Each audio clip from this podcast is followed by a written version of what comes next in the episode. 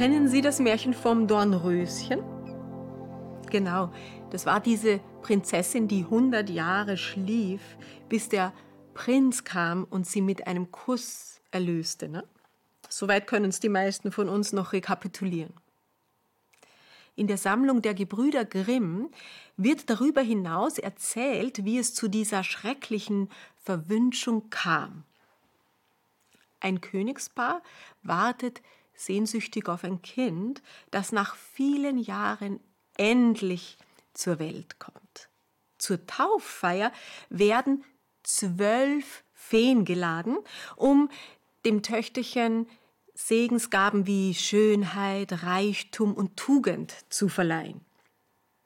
Eine dreizehnte Fee übergeht man allerdings, weil es im Schloss nur zwölf goldene Teller gibt.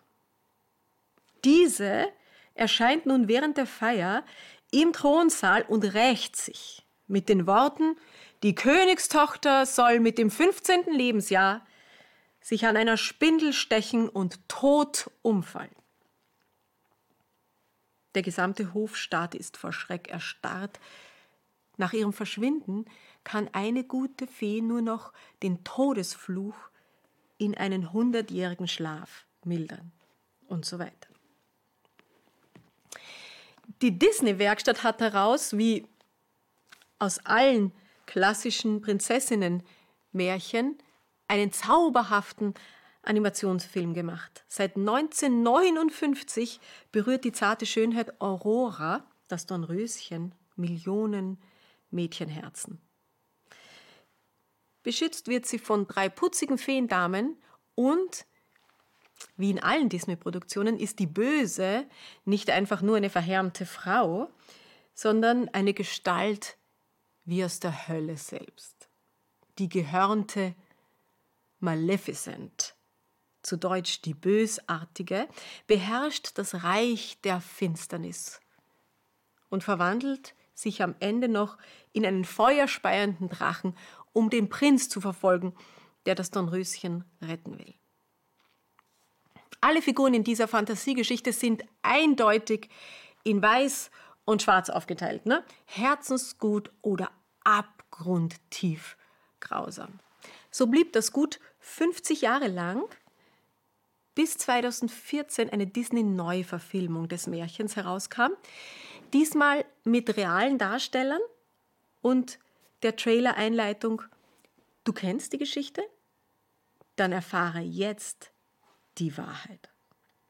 Daraufhin nimmt uns die Kamera mit in das wunderbar friedliche Reich der Feen. Zu der freundlichsten und mutigsten von allen, dem Feenmädchen Maleficent. Sie trifft eines Tages auf einen Menschenjungen. Die beiden werden Freunde, verlieben sich später und schließen einen Bund. Doch ihr Stefan hat auch ehrgeizige Pläne im Menschenreich die beiden verlieren einander aus den Augen. Erst als der Menschenkönig sich vom Feenreich irgendwie bedroht fühlt und demjenigen den Thron verspricht, der die erwachsen gewordene Maleficent tötet, erst da kehrt Stefan zurück. Es scheint so, als wolle er seine geliebte Freundin warnen. Dann aber begeht er einen hinterlistigen Verrat. Er betäubt Maleficent und schneidet ihr die Flügel ab, um sie dem König als Tötungsbeweis vorzulegen. Mit einem markerschütterten Schrei wird sich die Fee die an Stephans Liebe geglaubt hat, ihres doppelten Verlustes bewusst, während der herzlose junge Mann verschwindet, um sich die Herrschaft über das Menschenreich zu sichern. Ein paar Jahre später bringt seine ebenso kaltherzige Gattin ein Töchterchen zur Welt. Zur Taufe sind alle eingeladen, außer einer gewissen Fee. Und das ist die eigentliche Hintergrundgeschichte des Märchens Dornröschen. Merken Sie es? Die Erzählung nimmt alle unsere vorgefertigten Bilder und kehrt sie in das Gegenteil. Ne? Dornröschens Mutter, die Königin, handelt aus rein egoistischen Motiven Und sie verbreitet in dieser Geschichte unter allen Untertanen den Glauben, dass Maleficent die dunkle Bedrohung verkörpere. Maleficent, die schwarze Fee, die optisch durchaus an die teuflische Erscheinung des ersten Films erinnert, entwickelt aber trotz ihrer Rachelüste eine authentische Mutterliebe zu der heranwachsenden Prinzessin und ist am Ende die einzige, die sie durch einen Kuss erlösen kann.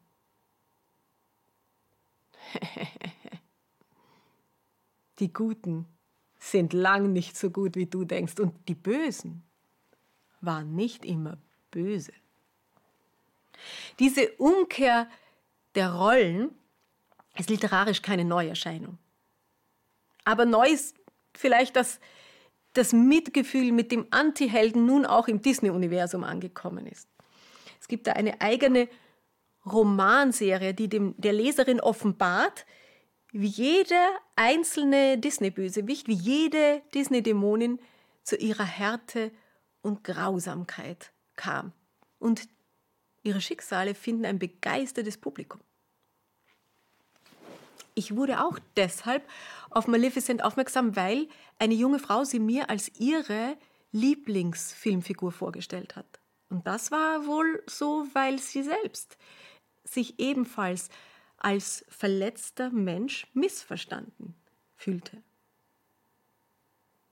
Also die Auflösung der Schwarz-Weiß-Geschichten, die hat ja auch etwas Realistisches, denn in unserer menschlichen Natur wird Gut und Böse immer vermischt bleiben. Aber wie sieht das mit der übersinnlichen Ebene aus? Es ist eine uralte Frage, warum das Böse böse ist. Und auch die Überlegung, ob es das absolut Gute überhaupt gibt, die hat uns Menschen immer schon beschäftigt. Und im Weltbild der meisten Menschen heute sind ja Licht und Finsternis unauflöslich und ewig ineinander verwoben. Das eine braucht das andere. Es ist fast so, als wäre die Grausamkeit des Teufels nur die ausgelagerte Schattenseite Gottes. Die Bibel beharrt dabei fest auf einem dualistischen Weltbild. Gut und böse, sagt sie, gehören nicht zusammen. Wie zum Beispiel bei dieser Aussage. In Gott gibt es keine Spur von Finsternis. In Gott gibt es keine Spur von Finsternis. Und glaubt man dem Neuen Testament, dann hat es Gott sehr viel gekostet, diese Behauptung, keine Spur von Finsternis, sichtbar zu beweisen im Leben und Sterben von Jesus Christus. Jesus kam, um zu zeigen, Gott hat keine Schattenseiten, die er abspaltet. Er hat die Entstehung des Bösen auch nicht verursacht. Durch ungerechte Bedingungen, durch einen verdeckten Verrat oder durch unnötige Einschränkungen. Nein. Gott ist pure Liebe und Freiheit. Er kann nicht anders. Sehen Sie das auch so? Shabbat Shalom.